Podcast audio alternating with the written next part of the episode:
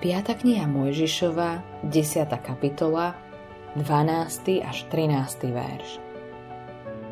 Izrael, čo žiada teraz od teba hospodin tvoj Boh?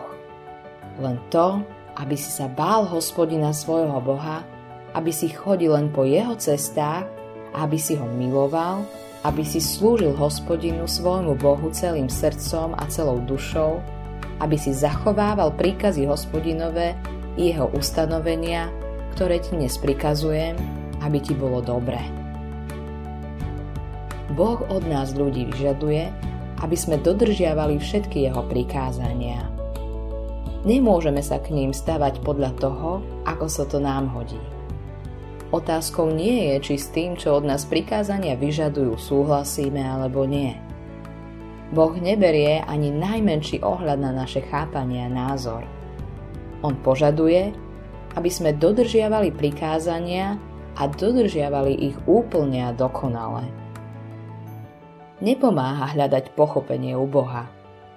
Mnohí to robia. Hovoria, konáme tak, ako dokážeme. Samozrejme, že nie sme dokonalí, ale Boh od nás nemôže požadovať viac, ako dokážeme. Ak sa nám teda všetko nepodarí, bude nám kvôli pánovi Ježišovi milostivý. Takéto myslenie ukazuje srdce, ktoré je nečestné voči Bohu a voči sebe.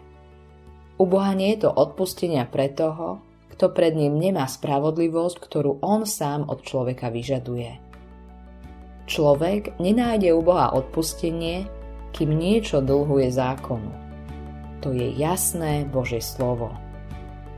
Kto nerobí tak, ako hovorí zákon, a nerobí to úplne a dokonale, je pod Božím prekliatím.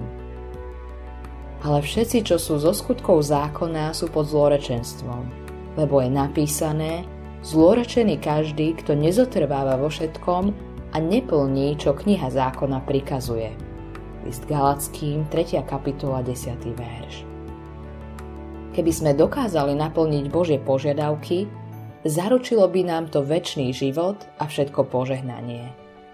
Ale ak to nedokážeme a nerobíme, je neodvolateľne napísané, že sme pod prekliatím. Boh sa nikoho z nás nepýta, či s ním súhlasíme. Musíme sa zastaviť, počúvať ho a spýtať sa. Ako teda môžem obstať pred Bohom? Ako je teda možné získať odpustenie hriechov?